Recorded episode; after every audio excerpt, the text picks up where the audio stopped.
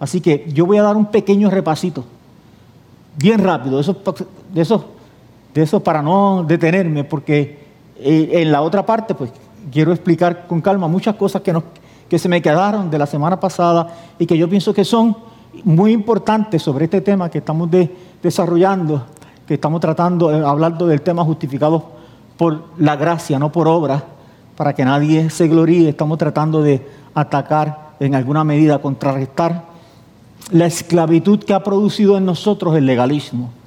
¿Ok?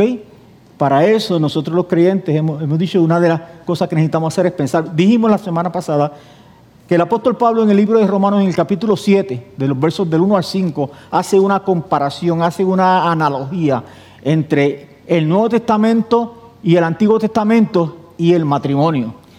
Y el apóstol Pablo dice que de la misma manera que una mujer está casada con un hombre y que para casarse con el otro hombre tendría que haber muerte para casarse con el otro, Asimismo nosotros desarrollamos una relación con la ley, con el Antiguo Testamento, y para poder tener una relación con el Nuevo Testamento, con gracia, es necesario que haya muerte. Porque de lo contrario, si nosotros tenemos una relación con Nuevo Testamento y Antiguo Testamento simultáneamente, es lo mismo que una mujer que tiene una relación con dos hombres que sería adulterio.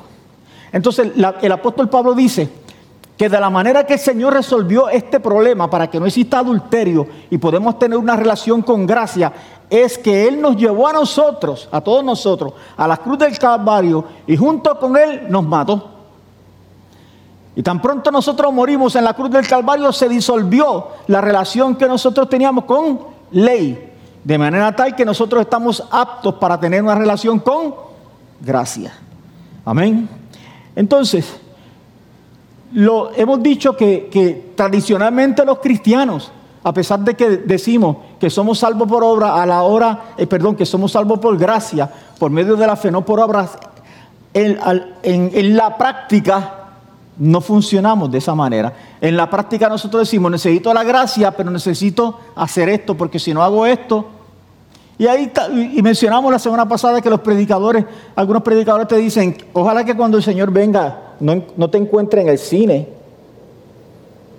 Porque si te encuentra en el cine te vas a quedar. Ojalá que cuando el Señor venga no te encuentre diciendo un embuste. Y está diciendo, te vas a quedar. Ojalá que cuando el Señor venga no te encuentres en el, no te encuentres en el, en el conciertito de Roberto Carlos. Porque si estás en el concierto de Roberto Carlos, te vas a quedar, te va a llevar el diablo. Entonces, cada vez que nosotros acompañamos la gracia del Señor con un mandamiento, nosotros estamos denigrando y estamos menospreciando el sacrificio de Cristo. Estamos diciendo, fíjate Señor, tu sacrificio fue bueno, pero ¿qué estamos haciendo? Estamos minimizando, lo estamos denigrando. Estamos diciendo, fue bueno, pero no fue completo. ¿Por qué razón Dios no podía vivir dentro del hombre en el Antiguo Testamento? Porque el hombre en el Antiguo Testamento no era santo. ¿Por qué no era santo? Porque la ley no tenía la capacidad de santificar a nadie. La ley no puede hacer a nadie justo. La ley no puede hacer a nadie perfecto. Y la única manera que tú puedes ver a Dios siendo santo. Así que la ley no te podía hacer que tú pudieras ver a Dios. ¿Cuál es el objetivo del nuevo pacto? Perdonar nuestros pecados y hacernos santos, hacernos perfectos, hacernos justos. ¿Somos pecadores o somos santos? usted, escucha a los predicadores y los hermanos que se paran hermanos porque todos nosotros somos pecadores. Y yo, yo no digo nada, ¿verdad? Yo escucho eso por tantos años, pero por dentro. ¿Por qué? Porque son dos cosas diametralmente opuestas. Soy santo hasta aquí y soy pecador, estás acá. Son 180 grados de diferencia. No puedo ser las dos cosas a la vez. O soy santo o soy pecador. ¿Qué dice la Biblia? La Biblia dice que por causa de la desobediencia de un hombre, ¿qué hombre? Adán, la desobediencia de uno, todos nosotros fuimos constituidos pecadores, mucho más, mucho más. Lo que significa es que lo de Cristo fue mucho más grande que lo que hizo Adán, mucho más por la obediencia de uno. ¿De quién? De Cristo. Nosotros fuimos constituidos justos. ¿Lo vieron? Yo era un pecador, Siempre fui un pecador por causa de la desobediencia de Adán. Pero cuando yo creí en Cristo, la obediencia de Cristo me hizo justo. Entonces yo dejé de ser pecador. ¿Significa eso que yo no fallo? No tiene nada que ver con eso, porque esto no es, no es algo que yo me lo gano por mis galones, por mis acciones. Es lo que se llama una santidad imputada. A veces nosotros no entendemos esa palabra, pero yo te la voy a explicar de una manera bien sencilla. ¿Ok? Vamos a imaginarnos que Javier robó. Pero, pero, se lo imputaron a Alberto. En español, ¿qué significa? Porque en la corte son términos que tú, el imputado. ¿Qué significa? En español, bien sencillito, mira. Javier robó y se lo achacaron a Alberto. Eso es. Javier robó, se lo achacaron a Alberto. En la cruz del Calvario, mis pecados se los achacaron a Cristo. ¿Ok? Y en la cruz del Calvario, la santidad de Cristo me la achacaron a mí. En la cruz del Calvario, mis injusticias se las achacaron a Cristo. Y en la cruz del Calvario, las, la justicia de Cristo y la perfección de Cristo me la achacaron a mí. Eso es lo que significa que me fue imputada justicia. Que por eso la Biblia dice que tú y yo somos justicia de Dios. ¿Por qué? Porque lo merecemos, no lo merecemos. Porque no lo ganamos con nuestras acciones. Imposible. No podemos ganarlo. Porque nos fue achacado porque no fue imputado. ¿Cómo se obtiene esta justificación? ¿Cómo yo puedo hacer, hacer que me lo achaquen a mí? ¿Cómo yo puedo lograr que me achaquen la justicia de Cristo a mí? Mediante el creer. De cierto, de cierto digo, el que oye mi palabra y cree el que me envió, tiene vida eterna y no vendrá condenación. ¿Cómo yo puedo impedir que esa gracia, que esa santidad me sea otorgada a mí. El que cree en el Hijo tiene vida eterna, pero el que rehúsa creer en el Hijo no verá la vida, sino que la ira de Dios está sobre él. ¿Cómo yo lo acceso? ¿Cómo yo acceso esa, que me achaquen esa justicia, esa santidad? Yo creo en ti, Señor. ¿Cómo yo, no hay manera que lo obtenga? Ah, Cristo. Ah, yo no quiero saber, eso, eso fue otro más sí, sí, sí, pero yo no quiero saber de él. Tan pronto tú rechazas al hijo, Dios te rechaza. No le toques al hijo, al hijo primogénito de Dios, no se lo toques. Tan pronto tú lo rechazas. De hecho, cuando tú estudias el concepto gracia, tú llegas a la conclusión que han llegado muchos teólogos. Gracia en la Biblia no es un concepto, gracia es una persona. Gracia es la persona de Jesús. Cuando tú rechazas la persona de Jesús, tú estás rechazando la gracia y sin la gracia no podemos ver a Dios. Porque sin la gracia no podemos ser santos. La única manera que podemos ser santos y podemos tener la justicia de Dios es mediante la gracia de Él. Así que la gran pregunta que nosotros nos tenemos que hacer es, ¿podrá una falta mía quebrantar la justicia de Dios en mí? Porque si la contestación a eso es sí, tenemos un problema teológico. ¿Por qué? Porque yo que yo, yo pido perdón y soy justo. ¿Está bien? Pero entonces, cuando yo cometo un error, soy injusto. Tú sabes que la Biblia dice que a todos nosotros, cuando venimos a Cristo, nos escribieron nuestro nombre en el libro de la vida, ¿verdad que sí? Eso enseña la Biblia. Eso está y está en el libro de Apocalipsis. Ahora bien, me convertí a Cristo. Y el Señor dice a un angelito, escribe el nombre de Efraín en el libro de la vida. Lo escribió Efraín Durán. en el libro de la vida. Estoy salvo. Pero entonces me levanté por la mañana y me, enredé con Lucy. Y allá le dije hasta palabras del otro reino a Lucy. Entonces, en ese momento, cuando le dije palabras del otro reino, soy injusto. Y el Señor le dice al ángel, bórralo. El libro de la vida. Y el ángel viene, lo borro, sí, lo, lo borro. Y de momento digo, Señor, perdóname, mira lo que dice Lucy. Y el Señor dice, escríbelo otra vez. ¿Lo escribo otra vez? Sí, que freno otra vez en el libro de la vida. Me llama un jefe, mira el trabajo esto que están buscando, ¿quién fue que hizo esto? Yo no fui, lo embuste. Dice, el Señor dice al ángel, bórralo otra vez. Eh, lo borro otra vez, se lo a rayo. ¿Tú sabes lo que es eso? Todos, los días, 10, 20 veces. Me borran y me escriben, me borran y me escriben, me borran y me escriben. Y el Señor entra y se va, porque el Señor no puede vivir dentro de un injusto. Porque el Señor no se podía meter dentro de Moisés, porque Moisés no era santo. Porque Moisés no era santo. Porque la ley no podía hacerlo santo. José era tremendo, José era extraordinario, no era santo. El Señor no podía vivir dentro de José. Daniel, uh, ese tipo Daniel. Y los y los amigos de Daniel, qué tipos tan extraordinarios, no eran santos, el Señor no podía vivir dentro de ellos. ¿Por qué? Porque la ley no podía santificarlos. ¿Ok? Pero todo aquel que crea en Él, todo aquel que crea en Él, vendrá de muerte a vida, será justificado, será santo, será perfecto delante de Dios, porque le van a achacar la justicia, la santidad y la perfección de Cristo a esa persona. Segunda Corintios 5:21 dice, el que no conoció pecado, por nosotros lo hizo pecado, la ofrenda del pecado, es lo que quiere decir, para que nosotros fuésemos hechos justicia de Dios en él. La otra pregunta que nosotros tenemos que hacer es, ¿cuáles pecados me perdona el Señor? Porque nosotros decimos todo, pero en la práctica nosotros lo que creemos es otra cosa. Nosotros creemos lo siguiente, que el Señor me perdona los pecados hasta el día que yo me convierto. Y que del día que yo me convierto en adelante es uno a uno uno a uno. Si eso es cierto, entonces hay un problema. ¿Cuál problema? Que no me los perdono todos. Que hace dos mil años, cuando yo no había fallado, no había nacido, Él no me perdonó todo. Él dijo, Efraín se va a convertir en el 1973, un septiembre 19 de 1973, vamos a perdonarle los pecados hasta allí. ¿De dónde salió esa teología? Porque no hay un solo texto bíblico, uno. Si hubiese uno para sostenerlo, no hay un solo texto bíblico que pudiera sugerir eso. Yo los he buscado. No existe uno. Ahora, ¿cuántos textos bíblicos hay que dicen claramente que Él me perdonó todo? Abundantes textos bíblicos.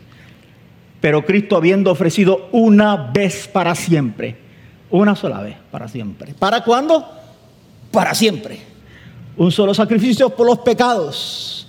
Porque con una sola ofrenda hizo perfecto para siempre una ofrenda hizo perfecto a ti y a mí. ¿Para ¿Por cuánto tiempo? Hasta que te conviertas. No, no, no, no, no. Para siempre. Para siempre. Y nunca más me acordaré de sus pecados y transgresiones. ¿Cuáles me fueron perdonados? Todos los pecados me fueron perdonados. Cualquier persona que diga que hasta que tú te diste y después es uno a uno, eso es una opinión. No existe un texto bíblico para sustentar eso, es una opinión. No enseñamos opiniones, enseñamos lo que la Biblia dice, me fueron perdonados todo. Colosenses 2.13, por si acaso, todavía para, rematar. Y a vosotros, estando muertos, ¿cuándo? ¿Cuándo pasó esto? Cuando estábamos muertos, en pecado. ¿Cuándo? Cuando tú y yo estábamos muertos en pecado.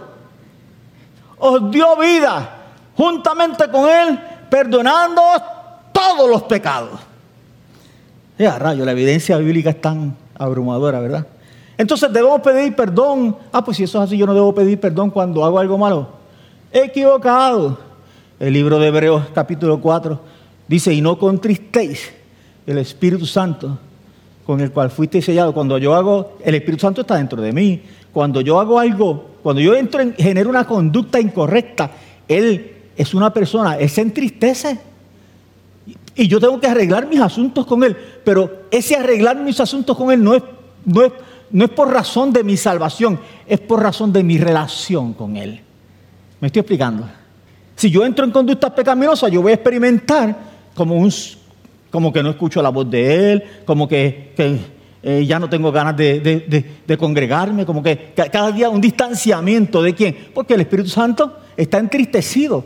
Y yo necesito resolver eso. Yo necesito, si yo ofendo a Lucy, seguimos siendo esposos.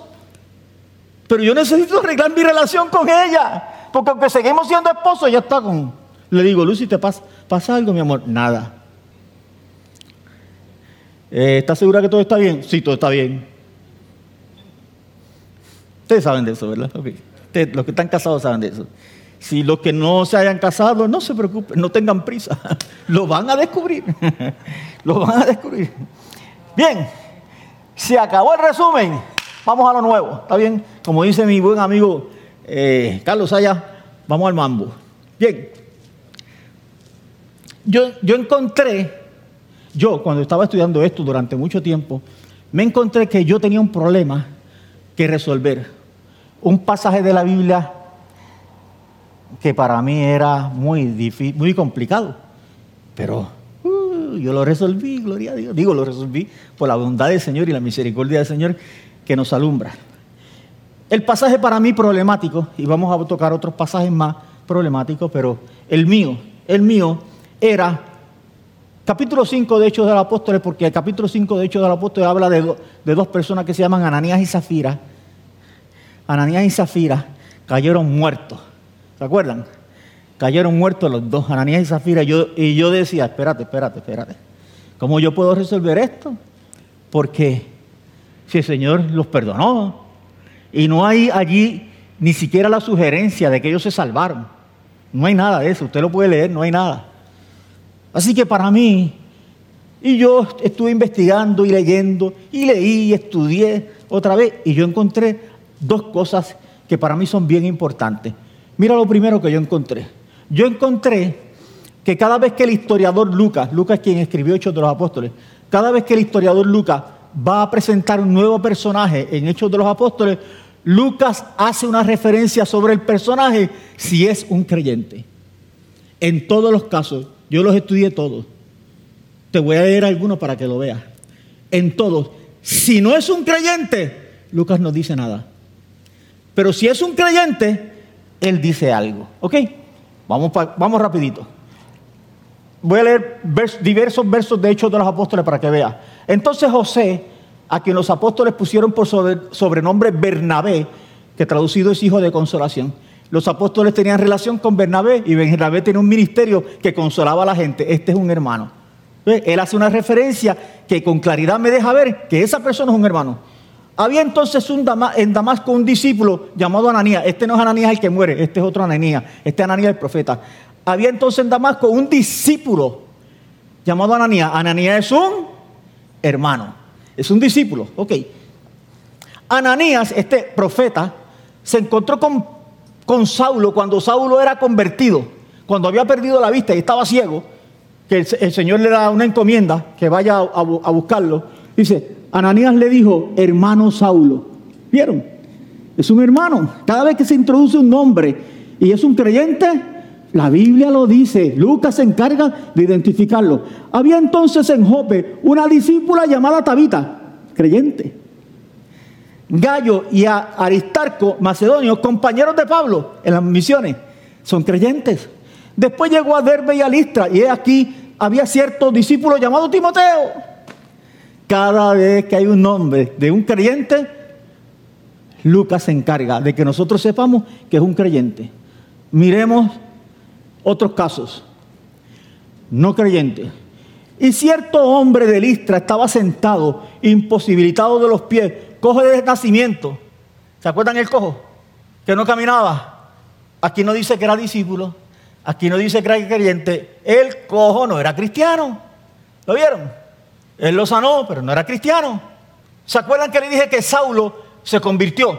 Y Ananías le dice, hermano Saulo. Pero Saulo aparece también cuando están matando a Esteban, muchos años antes. Y cuando están matando a Esteban, que tiraron las ropas de Esteban, cogieron las ropas y las tiraron a los pies, precisamente de Saulo. Y dice, pusieron sus ropas a los pies de un joven que se llamaba Saulo. Aquí no es hermano. ¿Lo vieron? Más adelante es hermano y lo dice, hermano Saulo. Pero aquí no es hermano leí que cuando está hablando del cojo dice, y cierto hombre, ¿correcto? Y cierto hombre. Vamos a leer el pasaje de Ananías y Zafira, Hechos capítulo 5, verso 1, que dice, pero cierto hombre, llamado Ananías, con Zafira su mujer, y cuando yo leí ahí, yo entendí. Yo dije, 47 años, yo he dado por sentado que Ananías y Zafira son cristianos. Pero la evidencia bíblica es que no lo son. Ellos no son creyentes, para nada. Como dice Juan, en la primera carta de Juan, verso 2, eh, que dice algo, algo, dice algo interesante, dice, salieron de nosotros, pero no eran de nosotros. Porque si hubiesen sido de nosotros, habrían permanecido con nosotros, pero salieron para que se manifestase que no todos son de nosotros. Vamos a ver en las comunidades de fe gente que están, pero no son. Eso es lo que la Biblia está diciendo. Entonces, Ananías y Zafira, que se encuentran con una iglesia creciente de tal vez 10 mil personas, que están ocurriendo milagros y todo, y que están viendo un mover poderoso, ellos decidieron, nadie les, ellos no tenían que vender la propiedad. No era una exigencia de los apóstoles, la vendieron y decidieron mentir y decir, vamos a decir que la vendimos en 50, aunque la vendimos en 100, y nos quedamos con nosotros 50. Ese tipo de actividad. Pero ellos no son creyentes, la gracia del Señor no está sobre sus vidas, porque ellos no han accesado a aquel a quien hay que creer, a Jesús, ¿para qué? Para poder tener acceso a esa gracia que me justifica y que me hace santo. Por ejemplo, Simón el mago, Simón el mago hizo un desastre. Simón el mago le dice, dice, cuando vio que, ponía las manos sobre la gente y recibían el Espíritu Santo, dijo, yo tengo plata, yo quiero que, me deje ese don a mí. ¿Por qué? Porque Simón el mago era un, era, un mercader. Y, entonces él, dijo, ah, aquí yo puedo hacer un negocio.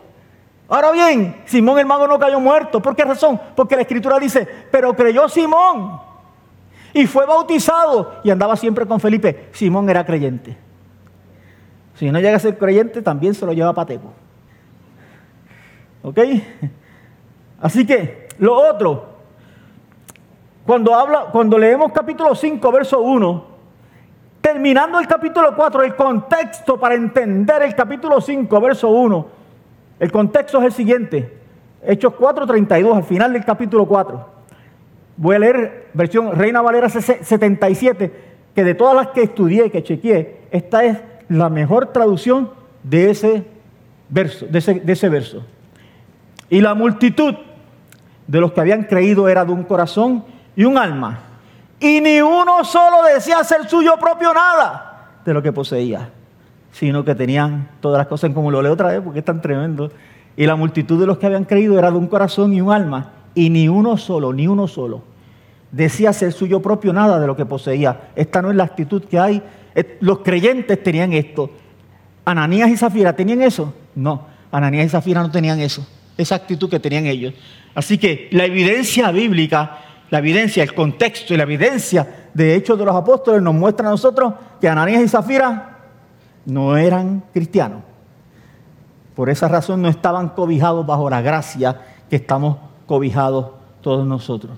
Lo segundo, la segunda problemática que encontramos con los hermanos, que tú le hablas de esto y enseguida viene un hermano eh, que está un poquito, que le han puesto cuatro sueros de legalismo, hermano, eso, y te dice, y te dice, sí, pero sin santidad nadie verá al Señor. Sin santidad nadie verá al Señor. Y ya como que, y algunos de nosotros nos quedamos así pasmados porque no sabemos cómo responder. Yo te voy a explicar de una manera bien sencilla.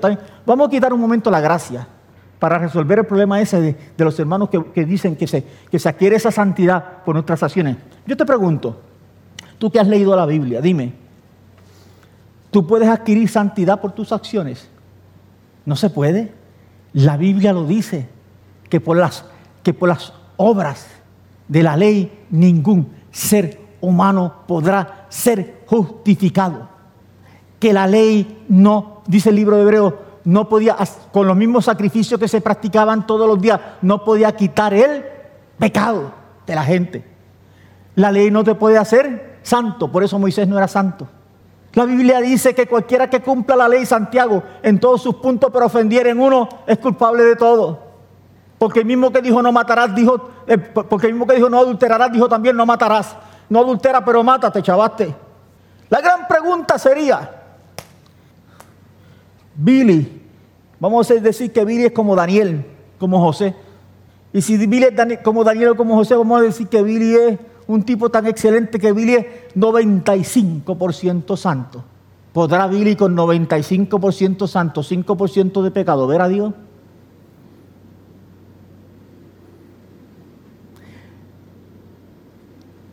Nadie puede ver a Dios, aunque sea 99% .99% santo. Ese 1% te descalifica.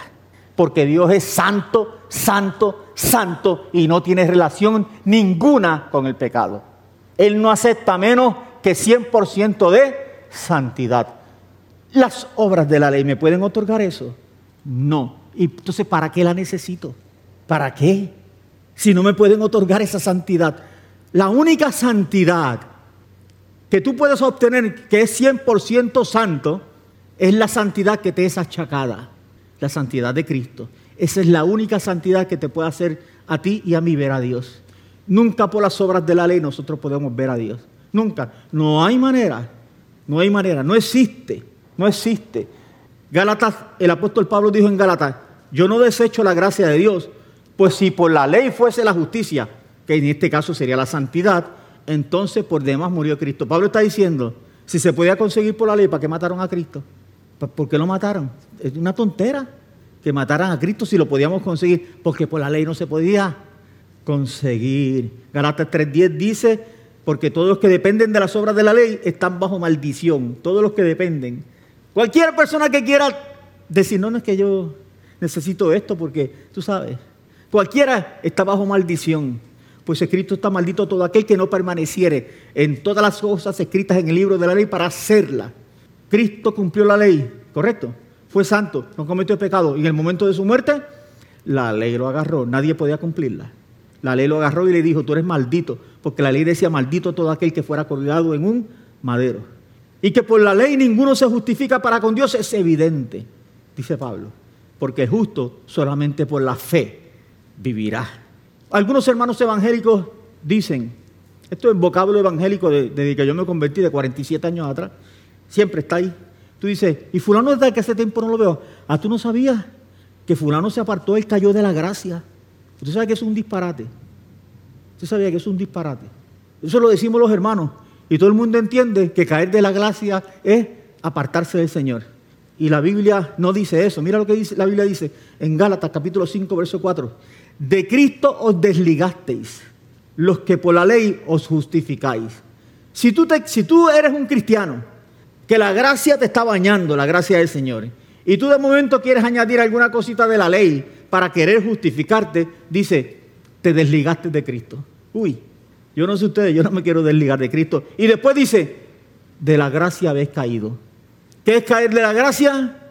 Caer de la gracia es, después que tú abrazas la ley, Después que el Señor nos llevó a la cruz y nos mató para romper la relación que teníamos con ley y poder casarnos con gracia. Después que tenemos una relación con gracia, queremos, empezamos a testear con ley y empezamos a tener una relación ilegal con ley. Entonces Cristo dice, si, la Biblia dice, dice, si tú haces eso, ¿sabes qué? Caíste de la gracia.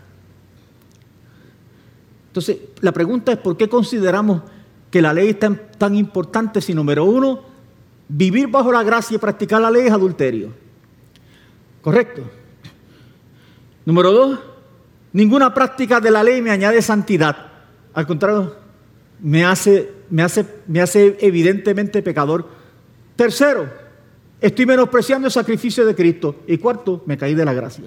¿Por qué razón insistimos en todas esas cosas? Hasta que nosotros no cambiemos nuestra manera de hablar completamente, que nosotros dejemos de juzgar a la gente por las acciones de la gente que hacen Dejemos de buscar, mirar el Facebook, a ver qué está haciendo fulano de tal, para que nos creemos que somos Dios. Eso le corresponde a Dios, no me importa a mí. Ahora, ¿sabes lo interesante de la Biblia? No lo dije esta mañana, lamentablemente, lo diré en otra ocasión. Que cuando hablamos de salvación, la Biblia lo que hace es que te imputa, te achaca la gracia del Señor. ¿Ok? Pero cuando hablamos de servicio al Señor, servicio, la gracia sola no sirve. La gracia te hace. Pero cuando hablamos de servicio al Señor, la Biblia es enfática que dice, cuando buscaron los primeros diáconos, dicen, busquen gente llenos del Espíritu, llenos de fe y de buen testimonio. Para el servicio es diferente. Porque es necesario que si aquel que desea obispado, pastorado, ser anciano, buena obra desea, es necesario que sea que tenga estas características. Me estoy explicando bien, ¿verdad? Son dos cosas diferentes. Es una cosa diferente el tratamiento, lo que es la salvación, lo que es la salvación para nosotros, que es por gracia, por medio de la fe. Y la otra cosa es si yo quiero servir al Señor y yo digo, bueno, la gracia me salvó, este, yo puedo caminar por ahí hacer lo que me da la... Ah, ah, ah, ah. Ahorita vamos a ver que gracia no es eso. no es una licencia para hacer lo que me da la gana. ¿Ok? La Biblia manda que nos santifiquemos, ya no, ya no la santidad que me es achacada, sino una que yo busco. La Biblia manda que nos santifiquemos, sí, sí. Te voy a dar un ejemplo y te voy a explicar la diferencia entre la ley y la gracia para que veamos cuán grande es la diferencia. Primera Tesalonicenses capítulo 4, verso 3 dice, pues la voluntad de Dios es vuestra santificación que os apartéis de fornicación. Ok. La Biblia nos dice a nosotros, hey, la voluntad de Dios es que se aparten de fornicación, fornella, cualquier tipo de inmoralidad sexual, la que sea. Apártate de eso. Ok. Ahora bien, estamos bajo la ley y bajo la ley, la ley lo que evalúa son acciones. Por lo tanto, la ley va a evaluar no si yo quiero ver pornografía, si me estoy muriendo de ganas de verla. La ley lo que hace es que evalúa si yo me pongo a verla. La ley no evalúa si yo tengo ganas con aquella mujer que no es la mía. La ley lo que evalúa es, te agarré en la acción. No sé si me estoy explicando bien, ¿verdad? La ley solamente evaluaba lo que se podía cuantificar, lo que se podía ver, lo que se podía cuantificar, la acción tuya. Yo tengo ganas de darle un batazo a Javier. Eh, me decían, ok, ¿se lo diste? No, no se lo daba. Ah, pues eres inocente. En la ley soy inocente. Pero gracia. Que la gente piensa a veces que es que esto es muy fácil. Gracia es más exigente que la ley, porque gracia dice, ustedes escucharon que cualquiera que se acueste con otra mujer adulteró. Sí, sí, pero yo te quiero decir que eso acabo de cambiarlo. Cambié las reglas de juego. Escucha lo que te tengo que decir. Si la mira y la desea, ¿qué qué? Sí, no, no, pero no es que lo haga. No, no, no, no. Si la mira y la desea, te chavaste. Estás mal ya. Los hermanos de Costa Rica no entienden la expresión de te chavaste. Eso es de nosotros. Estás mal delante de Dios, pecaste. El ejemplo, yo tengo ganas de darle un batazo a Javier. La ley evalúa, pues cuando se lo dé, bregamos con el asunto. Cuando le dé el batazo. Gracia dice, Sientes odio por Javier. Estás mal delante de mí. Ya pecaste por ese sentimiento, esa emoción, ese deseo sostenido que tienes. ¿Eh? Invitaste a alguien a comer y la ley dice, qué buena acción. Invitaste a esa persona a comer. Muy bien, eres un buen cristiano. Muy bien. Y gracia te dice, hiciste esa invitación a comer, pero yo sé por qué la hiciste. Yo conozco tus intenciones. Yo sé que tienes una doble intención. Yo sé que tienes una motivación, yo lo estoy viendo. Entonces mientras la ley aplaude tu acción, porque ve muy bien que tú hayas invitado a comer a, otra persona, gracias te dice, te, te estoy viendo el corazón y no está bien lo que estás haciendo, arrepiéntete de esta tu maldad porque en hiel de amargura está. Entonces gracia es mucho más exigente que la ley. No necesitamos la ley, porque en gracia yo tengo el Espíritu Santo.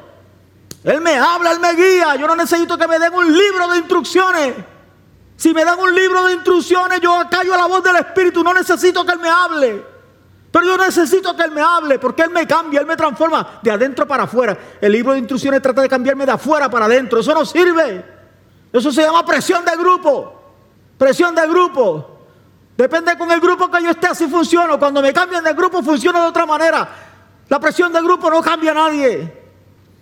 Solo el Espíritu Santo se mete dentro de mí. Ese es el que me cambia de verdad. Porque me cambia de dentro para afuera. Son los cambios que son reales, son los cambios que son verdaderos. El problema del legalismo es que el legalismo te quiere vestir bonito, te quiere peinar bonito, te pone ropa limpia para que diga, ¿viste qué lindo está? Mi hijo, mi hija, qué santa que es. Y santa que es. Eso no santifica a nadie. Si tengo odio en mi corazón, si tengo concupiscencia en mi corazón, manifestaciones, deseos descontrolados que están golpeando, yo tengo problemas serios. Más evidencia bíblica, más evidencia bíblica. 1 Corintios capítulo 5, el verso 1 dice, que había un hermanito en la iglesia en Corintios que estaba teniendo una relación con la madrastra. Fornicación. ¿Correcto? ella. ¿Qué hacemos? ¿Lo mandamos para el infierno? ¿Qué hacemos nosotros? Ese hermanito que está teniendo una relación con la madrastra. Eso está feo, ¿verdad? está con velocidad. ¿Para dónde lo mandamos? Pablo dice, necesita disciplina. Y el verso 5 de 1 Corintios capítulo 5 dice, el tal se ha entregado a Satanás. El tal se ha entregado a Satanás para destrucción de la carne, a fin de que el espíritu sea salvo en el día del Señor. Espíritu, dice, ah, pero dice espíritu. La palabra espíritu es, es neuma. Y neuma es lo mismo que espíritu, que alma, es lo mismo. Neuma es espíritu, alma, brisa, alma racional, alma viviente, ser humano, es lo mismo. La Biblia está diciendo, vamos a, se le va a dar una disciplina a él, pero esa disciplina tiene que ver con la salvación de él. No, esa disciplina no tiene nada que ver con la salvación, él se va a salvar. Él se va a salvar. Sea salvo en el día del Señor Jesús. 1 Corintios capítulo 11, versos del 27 al 32, habla acerca de la cena del Señor y dice que algunos hermanos tomaban la cena del Señor indignamente. Yo pienso que tomar la cena del Señor indignamente debe ser más serio que ir al cine, ¿verdad? ¿Cierto?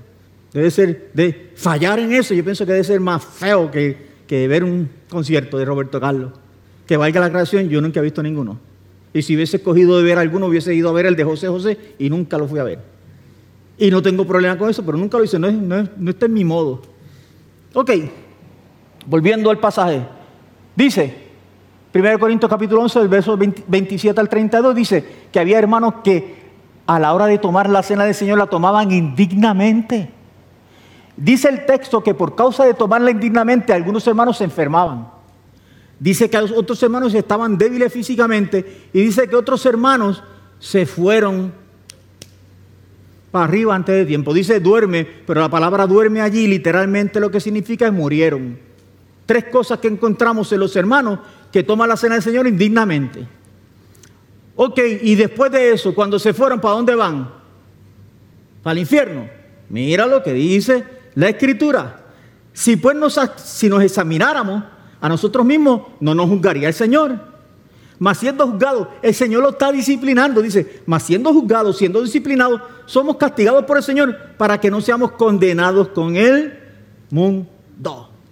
Estos hermanos se van para el infierno, están tomando la cena del Señor indignamente, se van para el infierno. No, no, no, no, no, ellos son salvos. El Señor los disciplina.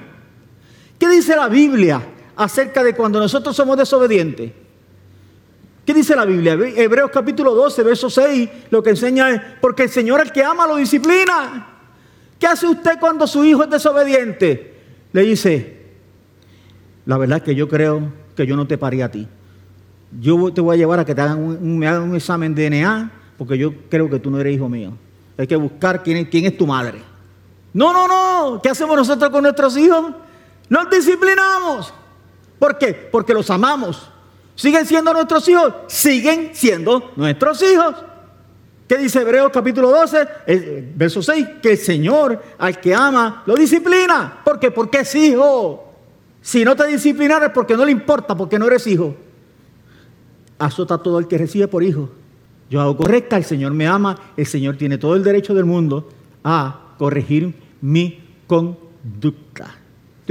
Deme unos minutitos más, estoy bajando la cuesta, ya estoy terminando, ¿ok? Hebreos capítulo 12, versos 22 al 25. Ahí, déjeme decirle, ahí en Hebreos capítulo 12, verso 22, está haciendo una comparación de cuando Moisés estaba en el monte, que Dios le dijo, mañana nos vamos a reunir. Y Dios bajó al monte. Y dice la Biblia que lo que había era temblor en aquella gente. Dice la escritura que si alguien se acercaba al monte moriría. Moisés mismo dice que él estaba espantado y temblando.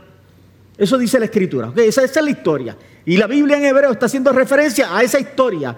Y mira lo que está diciendo, que ahora nosotros no es a ese monte, no es a ese monte que nos estamos acercando.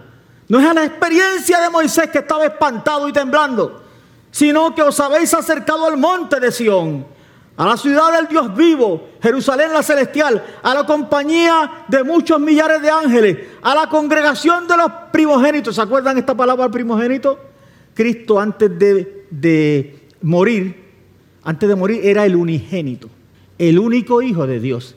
Pero cuando Él muere y resucita, nunca más la Biblia vuelve a decir que Él es el unigénito, sino que la Biblia dice que con su, con su resurrección Él se convierte en el primogénito. Primogénito es el primero de muchos. La palabra primogénito, la raíz de la palabra es protococo. Protococo es prototipo. Es cuando tú haces un modelo y tú vas a hacer todos los demás modelos como ese. Entonces Dios con la resurrección, Cristo es el protococo de Dios. Es el prototipo de Dios. Él es el primogénito de muchos. Y ahora está diciendo que nosotros, nosotros somos la congregación de los primogénitos que seguimos, que somos modelos similares a Cristo. Eh, somos modelos porque lo logramos con nuestras acciones. No, no, no somos de esa manera. Somos modelos igual a Él porque me achacaron su justicia, me achacaron su santidad y me achacaron su perfección.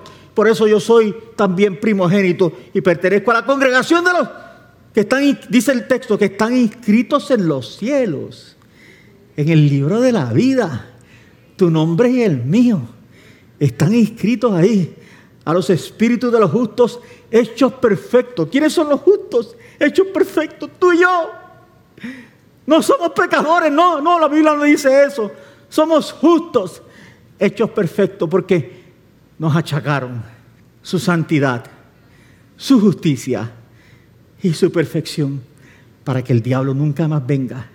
Un día que tú tengas insomnio a la una de la mañana, y te llegue a la memoria algo que tú hiciste en el pasado. No seas esclavo nunca más de la mentira. Nunca más vuelvas a ser esclavo de la mentira. Fuiste perdonada. Fuiste perdonado. No tiene autoridad para hablarte. Somos hijos de un Dios santo que nos hizo santos, justos y perfectos para Él a Jesús, el mediador, es que está en el medio del nuevo pacto. Ay, ahora lo que dice es tremendo. Y a la sangre rociada, que habla mejor que la de Abel. Me voy a explicar. La sangre rociada que habla mejor que la de Abel es la sangre de Cristo. Cuando, cuando Caín mató a Abel, la Biblia dice que la sangre de Abel gritaba, a Dios le gritaba venganza. Me estoy comunicando, ¿verdad?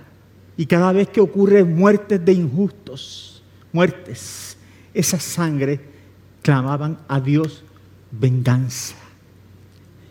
Y esa venganza merecía que Dios interviniera y castigara a todos aquellos justos por pecadores. Entonces Dios decidió resolver el problema y cuando Dios decide resolver el problema, Dios envió a Cristo para que no solamente pagara por tus pecados y por mis pecados, Él pagara también por la sangre de Abel y de tantos más que clamaban a Dios y le decía a Dios, tienes que vengarme. Y Cristo vengó con su sangre, Él pagó con su sangre, pagó la sangre de Abel derramada que clamaba a Dios venganza.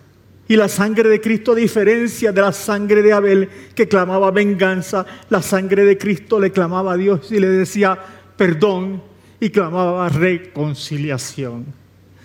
Eso es lo que hizo el Señor por nosotros. Él es el primogénito y nos llevó a nosotros, nos convirtió a nosotros como Él. Así que la religión te presenta a un Dios que está enojado contigo pero yo vengo a decirte esta mañana que Dios no está enojado contigo. Si cuando yo era un pecador, cuando yo era un pecador, Él me amó tanto. Imagínate ahora que yo soy hijo. Si cuando tú eras un pecador, cuando tú eras una pecadora, Él murió por ti. Imagínate ahora. Ahora, ¿cómo te amará ahora que tú eres hijo, ahora que tú eres hija? Segunda de Corintios 5, 19, termino con esto, dice que Dios estaba en Cristo, reconciliando consigo al mundo, no tomándoles en cuenta a los hombres sus pecados en la cruz. Dios no es ciego y Dios no es bruto y Dios sabe. En la cruz del Calvario, este es el plan de Dios. Dice que ¿quién hizo esto? Dios. ¿Qué estaba haciendo Dios? Estaba reconciliando al mundo, al hombre con quién? Con él mismo, exponiendo a su hijo en la cruz. Pero ahí mismo dice que en ese momento en la cruz él hizo algo. Dice, no le tomó al en cuenta a los hombres los pecados de los hombres. ¡Wow! ¿Alguna vez un hijo suyo ha hecho algo? Yo recuerdo que yo, yo cuido mucho los carros. Algunos que me conocen saben que yo soy de los que cuido mucho los carros toda la vida. Me gusta tenerlos bien, brillarlos y todo eso. Y cuando los nueve míos estaban en la edad como de 8 a 10 años, yo tenía un Honda Accord LX blanco. Yo voy a casa a abrir el carro. Y cuando voy a abrir el carro no abre. Pongo la llave. No puedo entrar la llave. Y yo digo, es rayo, no puedo entrar la llave del carro. Me pongo a mirar y veo que la cerradura del carro fue traqueteada con un cuchillo. Traqueteada con un cuchillo. Inmediatamente entré a la casa, llamé a los tres hijos míos. Le dije, vengan los tres aquí, parecen ahí enfrente. Le dije, uno de ustedes tres cogió un cuchillo y fue al carro mío y trató de abrir el carro con un cuchillo. ¿Quién de ustedes fue? Mire, dijo, papi, delante de Dios que yo no fui. Frenchy dijo, papi, delante de Dios que yo no fui. Y Samir estaba... Ahí está ella. Perdón, papi, perdón. Yo la miré así y le dije, vete, está bien, vete. Vete, vete, vete, vete al cuarto, vete al cuarto. Porque yo tenía ganas de matarla. Nunca la castigué. Se fue al cuarto asustada. Ella pensaría que después yo le pasé por alto lo que ella hizo. Entré por la otra puerta, abrí el carro, lo abrí por dentro y empecé a jugar con él y corregí el problema. Y ya después que lo corregí, nunca más, yo, yo nunca más le dije nada más a Samir de eso. Lo he usado en varias ocasiones en anécdotas de predicación. Yo le pasé por alto. ¿Alguna vez usted, sus hijos han hecho algo y usted lo pasa por alto?